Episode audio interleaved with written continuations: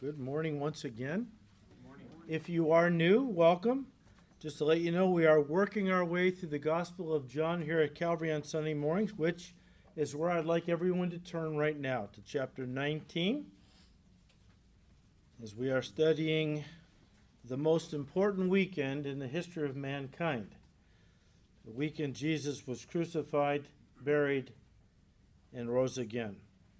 So we are going to pick it up in John 19, verse 17.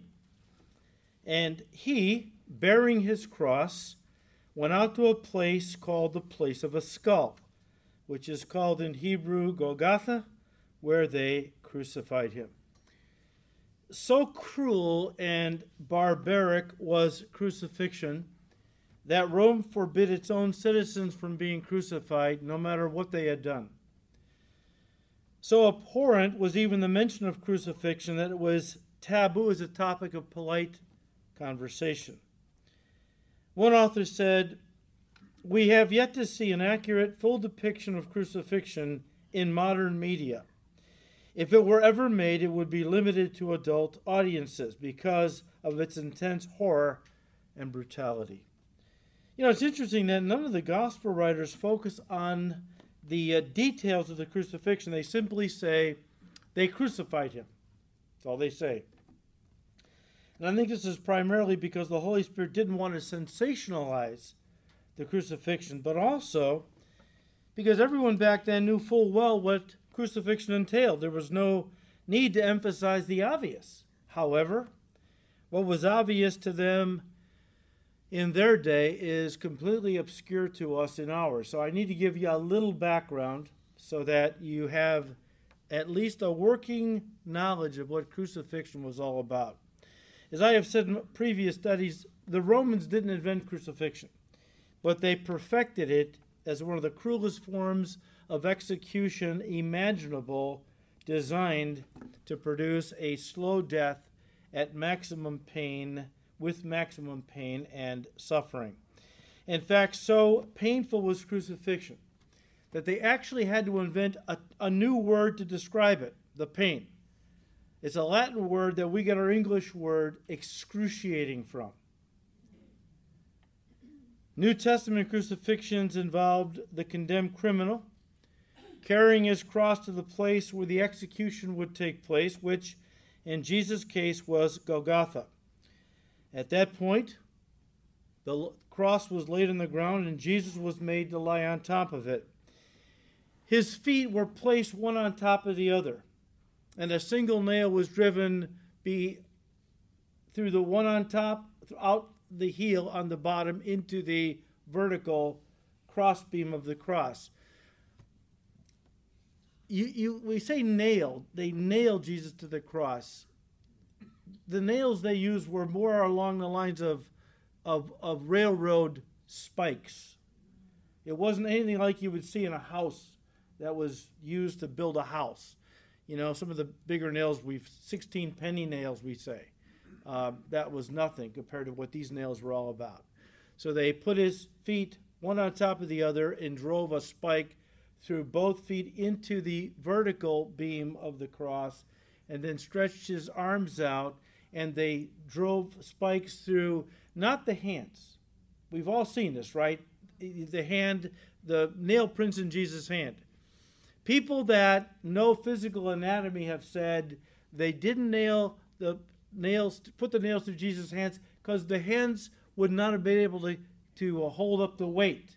So what they did was they drove them right through the wrist here, all right, because the bone structure is such where it would have been able to carry the weight of the body of the one being crucified. So, right at the heel of the wrist, uh, below the hand. And that's where they drove the nails into Jesus' hands. Uh, and the way they did it was they nailed his body in such a way that there was a slight bend in the knee and the legs that was allowed. Why? I'll tell you that more in just a moment. So then the cross was picked up and dropped into a hole, and it came down with a thud. And you can imagine how excruciating that was for our Lord as the full weight of his body was now being held on the cross by the nail in his feet. and the nails in his hands. In his book, The Life of Christ, Frederick Farrar describes crucifixion as follows. He said, and I quote, A death by crucifixion seems to include all that pain and death can have. The horrible and ghastly dizziness, cramping, thirst, starvation, sleeplessness, traumatic fever, shame, long continuance of torment, horror of anticipation, mortification of, of intended wounds, all intensified just up to the point at which they can be endured at all, but all stopping just short of the point which would have which would give to the sufferer the relief of unconsciousness. They had this dialed in pretty good. They were able to perfect a system where it inflicted crucifixion, the Romans did, would inflict maximum pain on the person being crucified, almost to the point where it's unbearable, but not so much that it caused the person to pass out, thus providing some relief. That's what the author is saying. The unnatural position made every movement painful. The lacerated veins and crushed tendons throbbed with incessant anguish. The wounds, inflamed by expo- exposure, gradually gangrene. Many of these victims of crucifixion didn't die for several days. And at that time, during that time, the open wounds would begin to gangrene. The arteries, especially at the head and stomach, became swollen and oppressed with surcharged blood. And while each variety of misery went on gradually increasing, there was added to them the intolerable pang of a burning and raging thirst. He concludes One thing is clear the first century executions were not like the modern ones, for they did not seek a quick, painless death, nor the preservation of any measure of dignity for the criminal. On the contrary, they sought an agonizing torture which completely humiliated him. And it's important that we understand this, for it helps us realize the agony of Christ's death. End quote. In an article that appeared some years ago in the Arizona Medical Journal, article written by Dr. Uh, Truman Davis entitled The Crucifixion of Jesus, the Passion of Christ from a Medical Point of View, he adds some additional insight into what Jesus would have endured uh, while dying on the cross. He said, and I quote, At this point, another phenomenon occurs. As the arms fatigue, Great waves of cramps sweep over the muscles, knotting them in deep, relentless, throbbing pain. With these cramps comes the inability to push himself upward. Hanging by his arms, the pectoral muscles are paralyzed, and the intercostal muscles are unable to act. See, the idea with crucifixion is most people died of asphyxiation. They couldn't breathe. Why? Because while they were hanging there, their body would slump down and it would close off the ability for them to breathe. So they would have to pull themselves up on the nails in their hands and push themselves up uh, from the nail in their feet to just come up high enough where they could take a breath of air and then they would slump back down again. And this could go on for days. You can imagine how cruel it was. It was eventually outlawed, even by the Romans. They realized how barbaric it really was. Um, but he goes on um, air can be drawn into the lungs when the person being crucified pulls themselves up. Uh, air can be drawn into the lungs but cannot be exhaled. Jesus fights to raise himself in order to get even one short breath. Finally, carbon dioxide builds up in, in the lungs and in the bloodstream, and the cramps partially subside. Uh, spasmodically, he is able to push himself upward to exhale and bring in life giving oxygen. Hours of this limitless pain, cycles of twisting, joint rending cramps, intermittent partial asphyxiation, searing pain as tissue is torn from his lacerated back as he moves up and down against the rough timber. Then another agony begins a deep crushing pain in the chest as the pericardium, the sac that surrounds the heart, slowly fills with serum and begins to compress the heart. It is now almost over. The compressed heart is struggling to pump heavy, thick, sluggish blood into the tissues. The tortured lungs are making a frantic effort to gasp to gasp in small gulps of air, and I think we get the idea. It's important to remember that Jesus was no victim of circumstances. He affirmed this when he said, and I'll paraphrase what he said in John 10 No one takes my life from me by force. I lay it down for the sheep of my own will. So again, verse 17. And he, bearing the cross, went out to a place called the place of a skull, which is called in Hebrew Golgotha. Latin for Golgotha is Calvary. They both mean the place of a skull. So now you're sitting there thinking, so you mean to tell me Calvary Chapel is the place of a skull chapel? Technically. Now we don't put it on the marquee out in front, especially around this time of year. It sounds like we're a little too Halloween friendly. But yeah, okay. But when it says he was crucified um, in the place of a skull, some interpret this to mean that Jesus was crucified on a burial ground, like a cemetery, a place that was called the place of a skull because of all the skulls of dead bodies that were found there.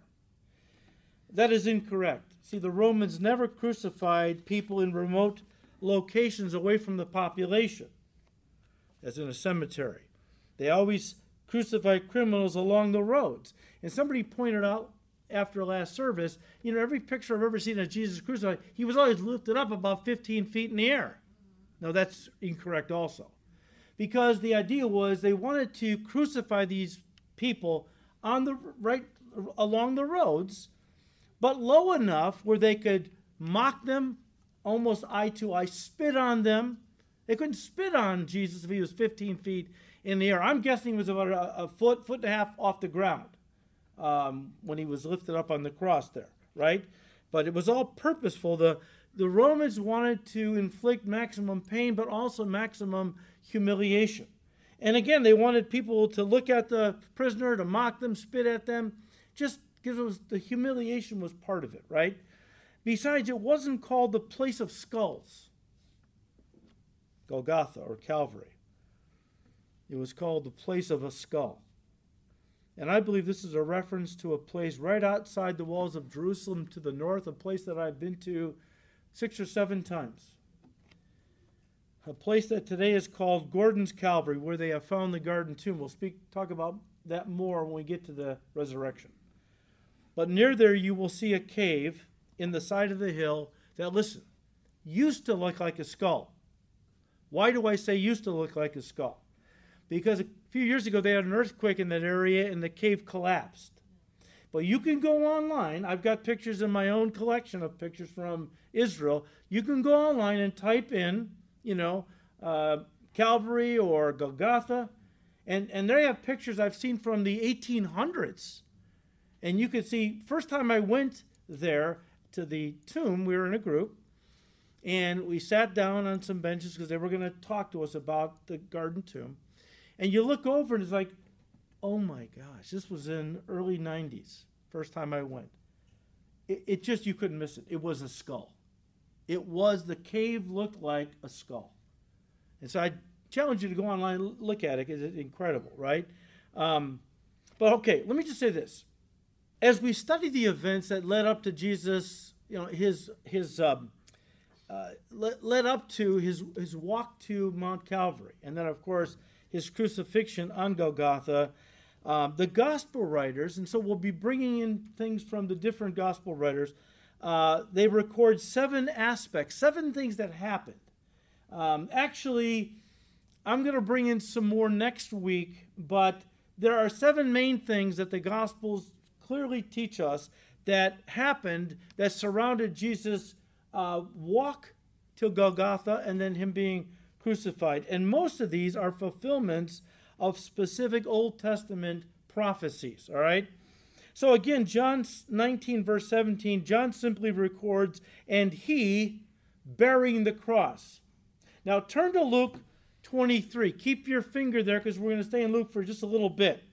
Turn to Luke 23 because Luke gives us a lot more about what happened.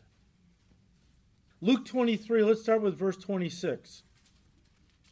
Now, as they led him away, they laid hold of a certain man, Simon of Cyrene, a Cyrenian, who was coming from the country, and on him they laid the cross that he might bear it after Jesus or for Jesus.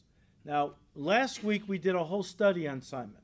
So I know you ladies were at the retreat. If you want to, I just had one of the guys in the sound team that was with the ladies at the retreat say he listened to it and really enjoyed it. It's just really a unique uh, thing that the Holy Spirit includes Simon, and there's a lot we can learn from him, which we tried to bring out last time. But so this guy Simon from country of Cyrene was in town and uh, in the area. They grabbed him and they made him carry Jesus' cross. Jesus was too weak by this point to continue up the steep incline towards Golgotha. Um, up all night, severely beaten on t- two occasions, scourged, loss of blood. He was too weak to carry a 200 pound cross to drag it up Golgotha. So they, uh, they uh, pressed Simon. Rome said you could do this. They pressed Simon into service, and he carried Jesus' cross. Verse 27 And a great multitude of people followed him, and women who also mourned and lamented him. But Jesus, turning to them, said, Daughters of Jerusalem, do not weep for me, but weep for yourselves and for your children. For indeed the days are coming in which they will say, Blessed are the barren, uh, the barren, wombs that never bore, and breasts which never nursed. Then they will begin to say to the mountains, Fall on us, and to the hills, Cover us. For if they do these things in the green wood, what will they what will be done in the dry? Commentators look at these verses and they all pretty much conclude that Jesus was here predicting the destruction of Jerusalem, which would happen 38 years after his resurrection in 70 AD. Now, Jesus first made this prediction in his famous Olivet Discourse, or in other words, the teaching that took place on the Mount of Olives. To read this, let's read this in chapter 21 of Luke's Gospel. Luke 21, because the Lord first mentions it or prophesies it here. Luke 21, starting with verse 20. Now, when you see Jerusalem surrounded by armies, then know that its desolation is near. Then let those who are in Judea flee to the mountains. Let those who are in the midst of her, Jerusalem, depart. And let not those who are in the country enter her. For these are the days of vengeance, that all things which are written may be fulfilled. But woe to those who are pregnant and to those who are nursing babies in those days. For there will be great distress in the land, great tribulation is the idea, and wrath upon this people. And they will fall by the edge of the sword and be led away captive into all nations, and Jerusalem will be trampled by Gentiles until the times of the Gentiles are fulfilled. Now, all of this came to pass in 70 AD when the Romans surrounded the city of Jerusalem, eventually they seized it and they burned the city and especially the temple. Uh, they destroyed the temple to the point because they set it on fire and the gold in the ceiling of the temple melted, ran down between the cracks of the rocks. So they dismantled the temple stone by stone, threw the stones over into the Tyropoeon Valley, where they are still there to this day. I've seen them.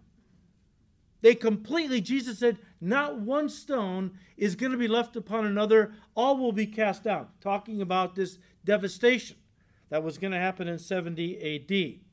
And so they destroyed the Romans, the city and the temple. The Lord concluded his warning with a proverbial saying, and I'll paraphrase it For if they do these things when the tree is green, what will happen when it is dry? And one author says, in other words, he is the green tree, Jesus Christ, full of life and fruitfulness. If this is what the Romans did to him, what will they do to the dry, dead, barren nation of Israel in 70 AD? Well, they completely destroyed it. Another commentator offers this interpretation. Probably the destruction of Jerusalem in 70 AD is the short term fulfillment. The long term fulfillment is the destruction of Jerusalem by the Antichrist in the future, yet future to us still, as well as the judgment on Jerusalem in the tribulation period, uh, are in view here in Jesus' words. The destruction by the Romans would only be a foretaste of a worse judgment still future, end quote. So he prophesied about the destruction of Jerusalem. Number two, he was crucified between two thieves, right? Again, John 19, verses 17 and 18. And he, bearing his cross, went out to a place called the place of a skull, which is called in Hebrew Golgotha, where they crucified him, and two others with him, one on either side, and Jesus in the center. Now, each of the Gospels tells us that two others were crucified at the same time with Jesus. Only Matthew, Mark, and Luke call them robbers, and only Luke tells us that Jesus and one of the, one of the thieves had a brief conversation with each other that wound up in his conversion. The word robber that is used in the Gospels to describe the men who were crucified on either side of Christ is the same word that was used to describe Barabbas. It's the Greek word leistes, and it probably means more than a thief. James Montgomery Boice, wonderful commentator, said, and I quote, the word refers to what we would call a guerrilla soldier or revolutionary, and probably suggests that those who were crucified along with Jesus were Barabbas's companions. This is more than likely because stealing was not a capital offense. Was Barabbas intended for the cross in the center? Probably. If so, Jesus literally took his place, just as in a figurative sense, he took the place of all who believe on him and trust him alone for their salvation. End quote. Luke adds this. He's the only one. Look at Luke 23, starting with verse 39. Then one of the criminals who were hanged blasphemed, blasphemed him, Jesus, saying, If you are the Christ, save yourself and us. But the other, answering, rebuked him, saying, Do you not even fear God? Seeing that you are under the same condemnation? And we indeed justly, for we receive the due reward of our deeds, but this man has done nothing wrong. Then he said to Jesus, Lord, remember me when you come into your kingdom. And Jesus said to him, Assuredly, I say to you, today you will be with me in paradise. Guys, I don't know if you realize what a blessing this has been, this, this passage. What a blessing it has been to countless thousands over the centuries who thought it was too late for them to give their lives to God, to get their lives right with God by receiving Jesus as their Savior. Maybe you've heard somebody say, Well, it's too late for me. I've had people say that to me. It's too late for me, Pastor. It's only too late after you've breathed your last breath on this earth. You know what this does? You know what this the Holy Spirit is doing by, by telling us that one of the thieves got converted before he died. I mean, we're talking hours before he died. He was converted. The Holy Spirit is here. He's uh, teaching us that God even accepts what is the word, the term, deathbed conversions. As long as your heart is sincere. It doesn't matter if you're, you're you know, two minutes from death. If you pray to receive Jesus and say, Lord, I am a sinner, but you died for sinners. You died for me. And right now, I ask you to forgive me. I ask you to come into my heart and take control of my life. If you do that, I don't care if you're 30 seconds before death. You will be saved. You will go to heaven. The thief on the cross is the Holy Spirit's way of telling us that's exactly, it's never too late. And God is continuing to draw people up to the moment of salvation, of uh, d- uh, death. Come to me. It's, it's not until you breathe your last that it's too late. Our God is an incredible God. Now, guys, at this point, we can't help but remember another prophecy. This fulfilled, him dying between two thieves. This one out of Isaiah 53, verse 12. He was numbered with the transgressors.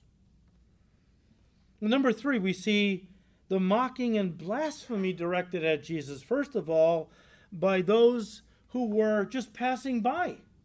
Turn to Matthew now, verse uh, chapter 27. We'll hang out in that neighborhood for a little bit. the mocking and blasphemy directed at Jesus while young on that cross, directed at him from those passing by. Matthew 27, verse 39. Then two robbers were crucified with him, one on the right and the other on the left. And those who passed by blasphemed him, wagging their heads and saying, You who destroy the temple and build it in three days, save yourself. If you are the Son of God, come down from the cross. Now, guys, the mocking statement made by the fickle crowd when they said, You who destroy the temple and build it in three days, was based on something Jesus had said earlier in his ministry. Keep your finger in Matthew. Turn to John 2. And let's pick it up in verse 18. Now, Jesus had just cleansed the temple, drove out the money changers and those that sold animals, and so the Jewish leadership is pretty upset with him. And so the Jews, the Jewish leaders, answered and said to him, What sign do you show us since you do these things? Jesus answered and said to them, Destroy this temple, and in three days I will raise it up. Then the Jews said, It has taken 46 years to build this, this temple, and you will raise it up in three days?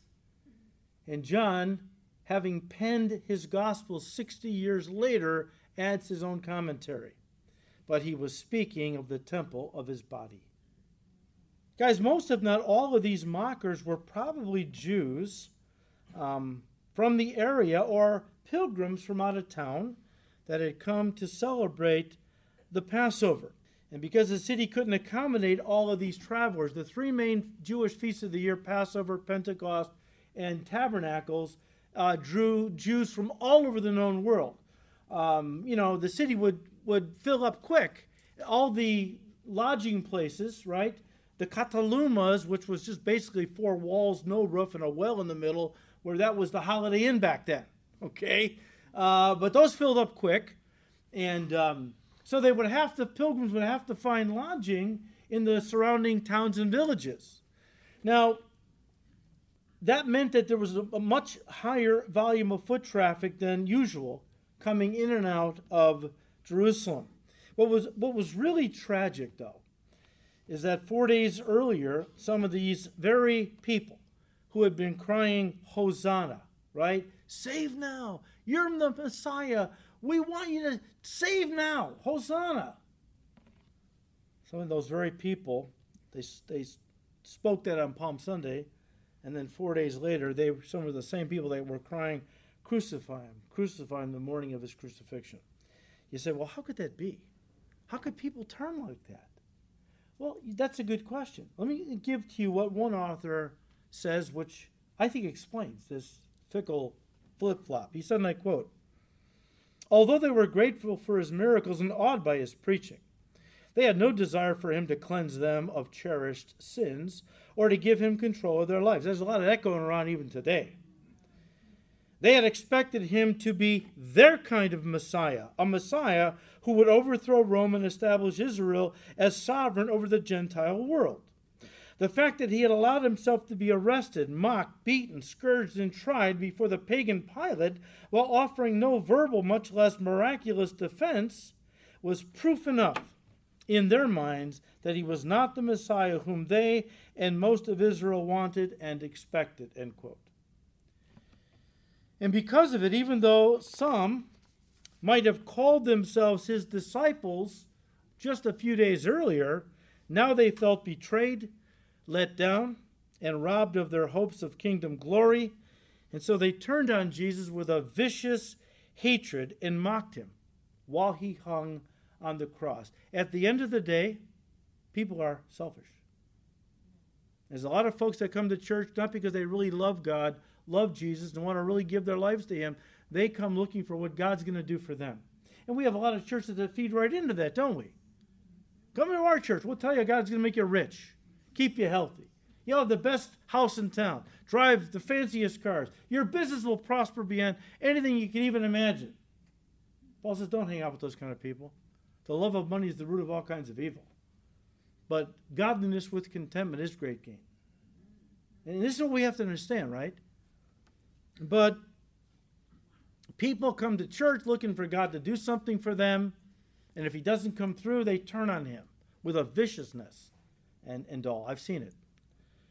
The Greek indicates that these folks hurling these, these mockings and all this against Jesus that morning, uh, the Greek indicates theirs was a continuous barrage of vile defamations being hurled at the Son of God.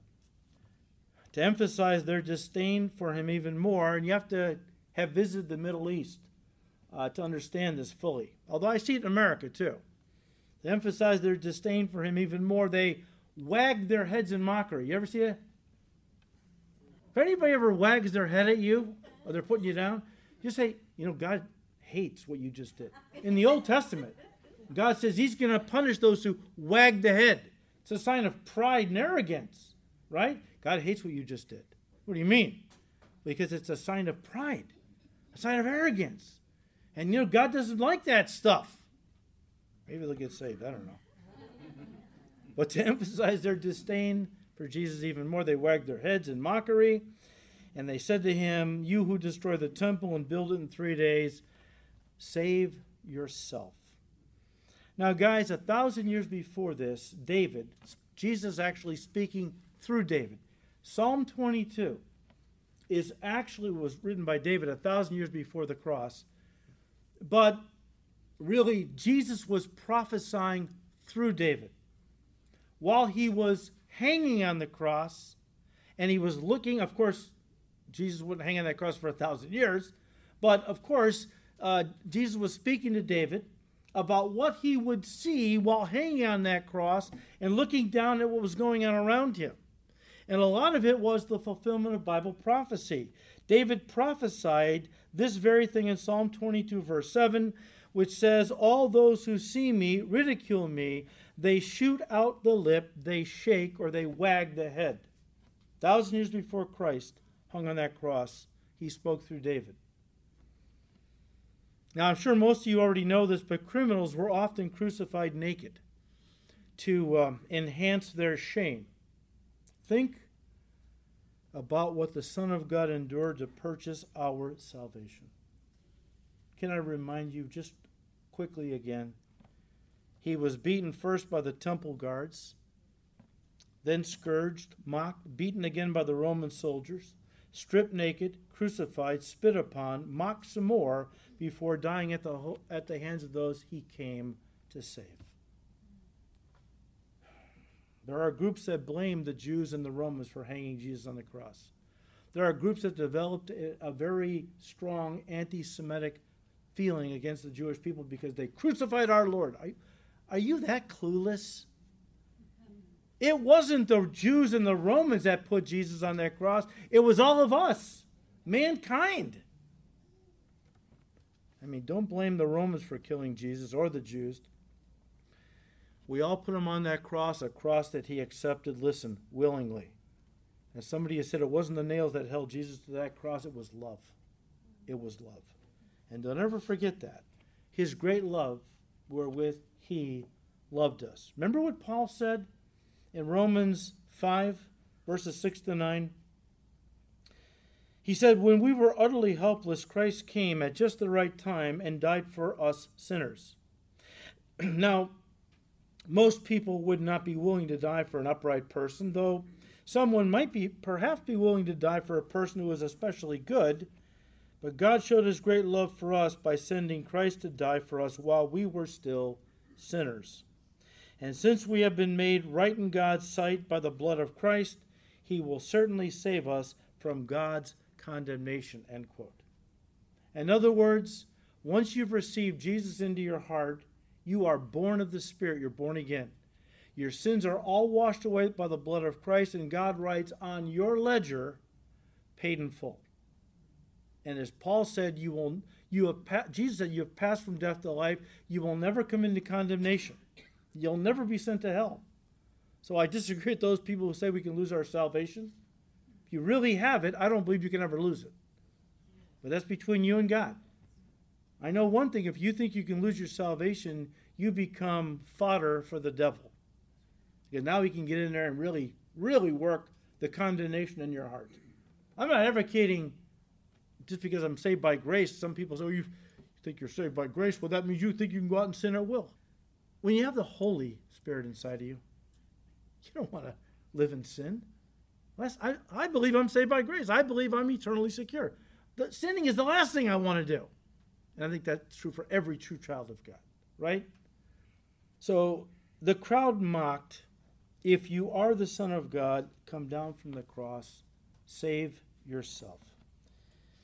Can I just say that he could have come down from that cross anytime he wanted? Didn't he earlier in the garden, when the soldiers came to arrest him and Peter pulls his sword, right? Starts swinging away, hacks off some guy's ear. And Jesus put Peter, put your sword back in its sheath. Don't you know that at any time I can call to my Father and he will send 12 legions, a legion with 6,000 soldiers, 72,000 angels to save me? But for this hour I have come into the world. Let me just say this again. He could have saved himself anytime he wanted to. He could have come down from that cross. If he would have saved himself, though, he couldn't have saved us. So again, love was holding him on that cross. And the clueless crowd had no idea what they were saying. They truly were speaking out of the mouth of Satan, who continues to challenge Christians. Look, you love Jesus, fine, but you don't have to be a fanatic. And why does the devil put that in? And a lot of these folks that say this are church people. They're church people who are living a carnal life, and they see you wanting to take up your cross, deny yourself, and follow in Jesus' footsteps, right? Which is what Jesus, a true disciple, always does. And so here you are trying to live a crucified life, trying to live a selfless life like Jesus lived, so that you can reach others for Him. And there's always going to be people in churches across this country and across the world who are going to look at you. Your life becomes a, a rebuke to them, a form of, of um, where your, you know, your life just becomes where they're, they're uh, guilty. But God forbid they should examine themselves. Brother or sister so and so, look at the life they're living. Boy, that convicts me. I need to get right with God. I need to start living a crucified life, right? No, they want to think of themselves as normal, so you're abnormal. You're the radical. You're the goofball. Because you want to live a full on committed life for Jesus. Right? You know, you can be saved, I'll tell you, but just don't be such a fanatic. Come down from the cross. Oh, where have we heard that before?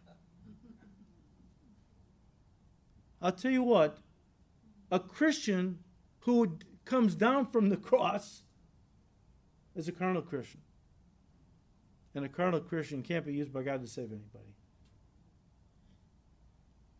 So we see the mocking crowd. How about the mocking chief priests, scribes, and elders? Because they were involved in this too. Matthew 27, look at verse 41. Likewise, the chief priests also mocking with the scribes and elders said, He saved others, himself he cannot save. If he is the king of Israel, let him now come down from the cross, and we will believe him.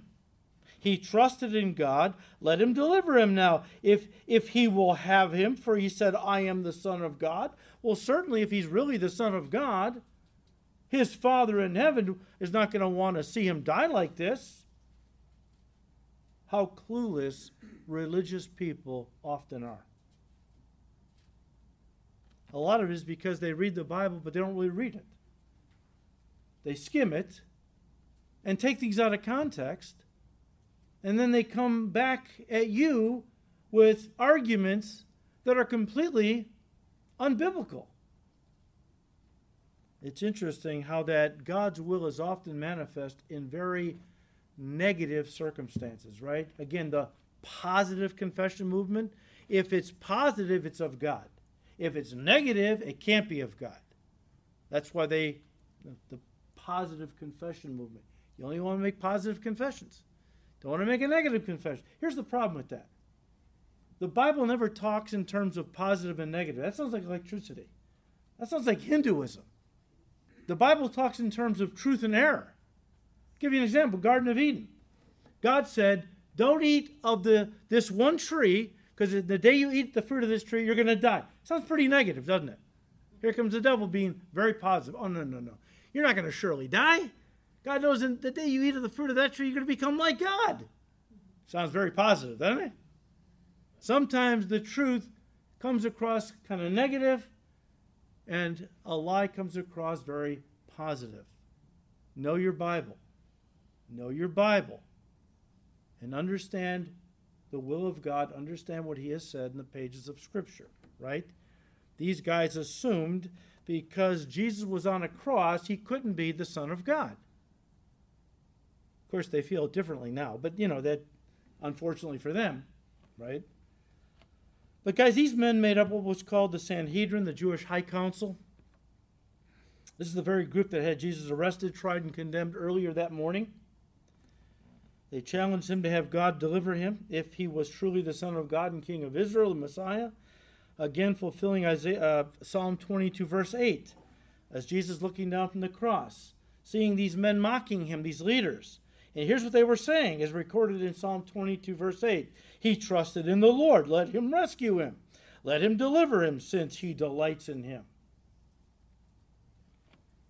Author Jim Boice said, and I quote, That is the straightforward account of the crucifixion in Matthew's gospel, but this is where we have to stop and go back over it in our mind, remembering what Jesus did for us.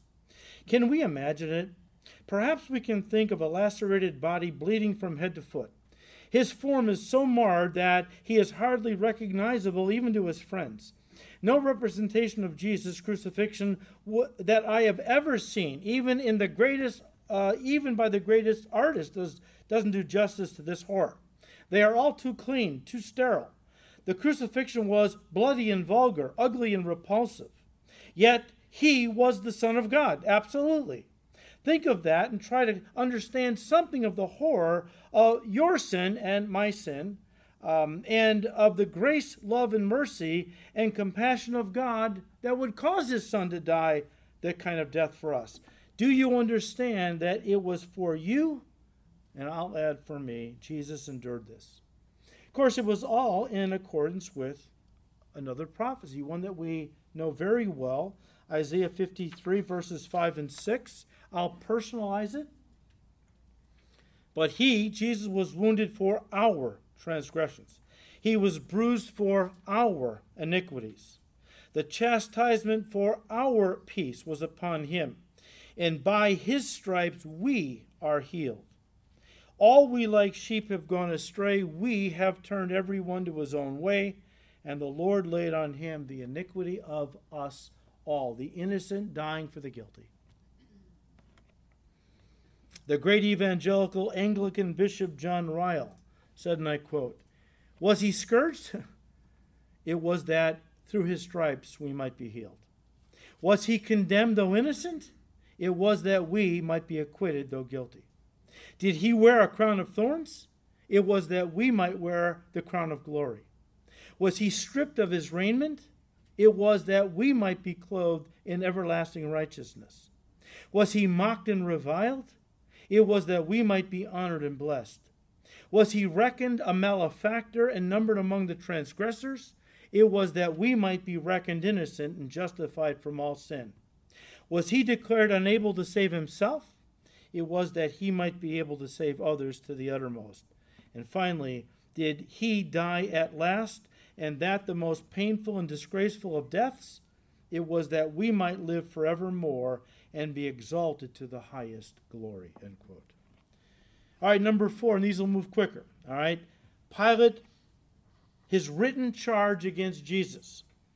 John 19 19. Now, Pilate wrote a title, a placard, really, a sign, and put it on the cross. The writing was Jesus of Nazareth, King of the Jews. Now, all four gospel writers record that Pilate put a sign on the cross. They don't all say the exact same thing because they're not trying to to uh, relate exactly what it says. They're trying just to give you the gist of it, the gist of it, right?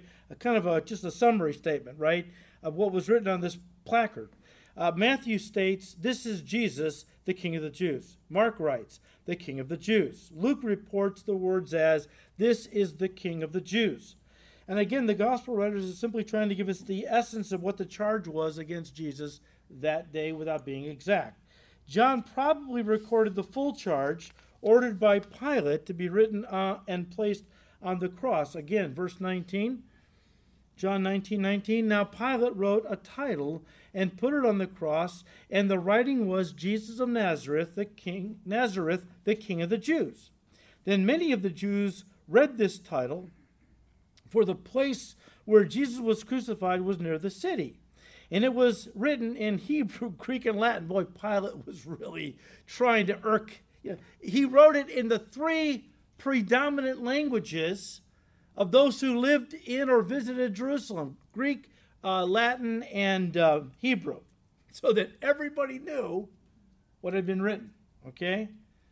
Now, this really irked the Jewish leadership. Verse 21 Therefore, the chief priest of the Jews said to Pilate, Do not write the king of the Jews, but he said, I am the king of the Jews. Pilate answered, What I have written, I have written. I think he's had it now. He's allowed these guys to push him into doing something he didn't want to do. He knew Jesus was innocent. He knew they had delivered him over to him because of envy. Pilate tried to let Jesus go free. The Jews backed him into a corner, as we've already seen, and forced his hand.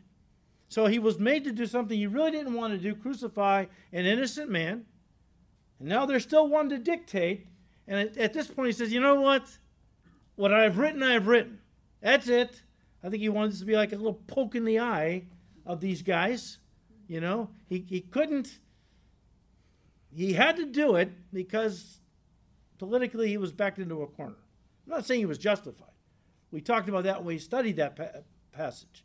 I'm not, I'm not giving Pilate a pass, but as a true politician, he did what was expedient, as most of them do. But um, at this point, he's had it now. Okay. Number five, the gambling for Jesus' clothes. John 19, verse 23. Then the soldiers, when they had crucified Jesus, took his garments and made four parts. They cut him into four parts, uh, to each soldier a part, and also the tunic. Now, the tunic was without seam, woven from the top in one piece. So it was a valuable garment, is the idea. They said, therefore, among themselves, Let us not tear it, but cast lots for it, whose it shall be, that the scripture might be fulfilled, which says, they divided my garments among them, and for my clothing they cast lots. Therefore the soldiers did these things. First of all, let me just say this. Don't let verse 23 confuse you when it says, uh, when they had crucified Jesus. That doesn't mean the crucifixion was over. It simply means at this point they picked up the cross with Jesus now nailed on it and dropped it into that hole with a thud. This is where the crucifixion, as we think of it, actually began. All right? So just to throw that out there. Um, but they divided his garments, casting lots. Now, again, each of the Gospels records how the soldiers divided Jesus' clothing. However, guys, only John says that they cast lot for his seamless outer robe, not wanting to cut it because it was valuable. Again, it was woven as one piece from the top down. Now, I have heard Word of Faith teachers pick up on this. I've heard this. And they claim, okay, see, this proves that Jesus was a wealthy man because you know he wants everyone wealthy too. That's the what the the shtick. So this proves Jesus was a wealthy man. He wore designer clothes. And he wants you to wear designer clothes too. See right here. Scripture proves that. And again, the words, get thee behind me, Satan, come to mind. Also, Matthew and John are the only ones who tell us that this was a fulfillment of prophecy. Also, Psalm 22, verse 18 They divide my garments among them, and for my clothing they cast lots. Number six, and one that's really enduring Jesus caring for his mother. Verse 25 Now there stood by the cross of Jesus his mother, Mary, and his mother's sister. That would be Salome, the mother of the sons of Zebedee, or in other words, James and John the first cousins of Jesus. Also standing there was Mary, the wife of Clopas, and Mary Magdalene. Mary was a very popular name back then. You can imagine. Correct me if I'm wrong. I think up up through the 60s, maybe beyond, Mary was the most popular name given to girls in our country. Well, we all want our daughters to be like Mary. Judas, eh, not so much. No family named their sons Judas, but we love to name our daughters Mary. Now I don't know what it is today, eh, you know, but back then it was like that. So here these women are standing by the cross. When Jesus, verse 26, therefore saw his mother and the disciple whom he loved, that would be John, standing by, he said to his mother, Woman, behold your son. So he said to Mary, Mary, behold your son, John. Then he said to the disciple, John, behold your mother. And from that hour, that disciple took her to his own home, and she lived with John the rest of her life. He took care of her. John's is the only gospel that records this scene. Very touching scene. And I think this could be the reason why John had some insights into the early life of Jesus, including and especially his birth, that other the other gospel writers didn't have. I say, well, how is that? Come on, you take into your house a Jewish mother? You know how much they love to talk about their sons? You're going to tell me Mary didn't, you know, over coffee every morning talk to John about Jesus? Oh, you, you, you should have seen him growing up. He's so cute. You know, just giving all this information. But especially, I think he had some insights into when Jesus was born. We know it was in December 25th. We know that. So when was it? Well, you're going to have to go online and listen to the Christmas message we gave 2021 because we went into this. Don't have time to get into it right now. And finally, the seventh thing that we see recorded about Jesus' death they gave him sour wine mingled with gall to drink. John 28, uh, excuse me, uh, chapter, if you got a John 28 in your Bible, come and see me. Um, John chapter 19, verse 28. After this, Jesus, knowing that all things were now accomplished, that the scripture might be fulfilled, all the prophecies had now been fulfilled of his death, he said, I thirst. Now a vessel full of sour wine was sitting there, and they filled the sponge, the soldiers did, with sour wine and put it up on, on, on put it on a hyssop branch and put it to his mouth. So when Jesus had received the sour wine, let me stop there. All four gospels reference this, but it is likely, it is likely that it was two separate acts that were involved. Here's why I say that. Matthew and Mark describe what Jewish historians have said. Uh, Jewish sources have told us that back then it was customary, while crucifixions were being still done, it was customary uh, that there was a wealthy group of women who had formed a little society, and they would minister to those criminals who were being crucified by taking uh, wine and mixing it with gall. Gall was a narcotic, and it was designed to dull the senses and make the pain a little more bearable. That was a ministry that these gals back then had. Mark and Matthew, excuse me, Matthew and Mark say this drink was offered at the start of Jesus' crucifixion, but Jesus refused to drink it. Apparently, he didn't want his senses dulled. He wanted his mind to be kept clear, presumably to experience the fullness of his suffering on our behalf. However, in John's gospel, he seems to refer to something the soldiers did later.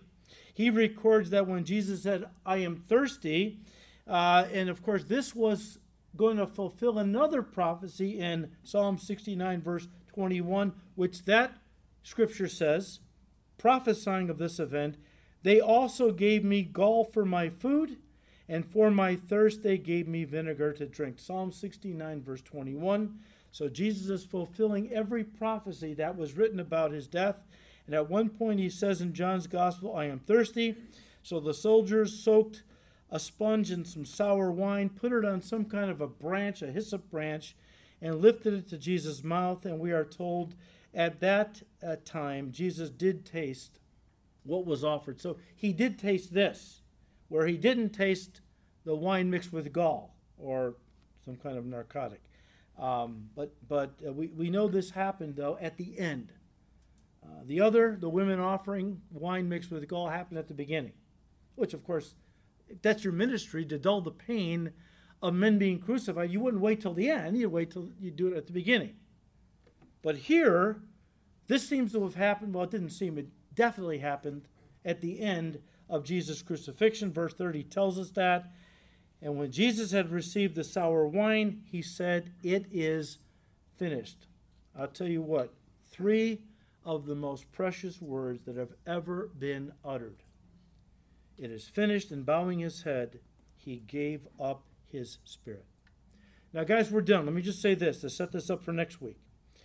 There are so many other details um, surrounding the crucifixion of Jesus that I'd like to take one more message in looking at them because there's just too much. And this is the most important event, this along with the resurrection, most important events in the history of humanity. And I think we ought to spend a little time understanding what it what happened. So next week I'd like to take one more message in looking at Jesus' crucifixion, some of the other um, incredible things that happened, that surrounded or took place while he was on the cross, and then we will move on. So come on back. Father, we thank you, Lord, for your great love wherewith you loved us, that you sent your Son to die for us, guilty sinners. And Lord Jesus, we know you were no victim. You gave yourself freely for the sheep out of love. And Lord, we praise and thank you. And we ask you, Lord, to keep blessing these studies in your word as we study this incredible event that saved all of us your crucifixion and then three days later your resurrection.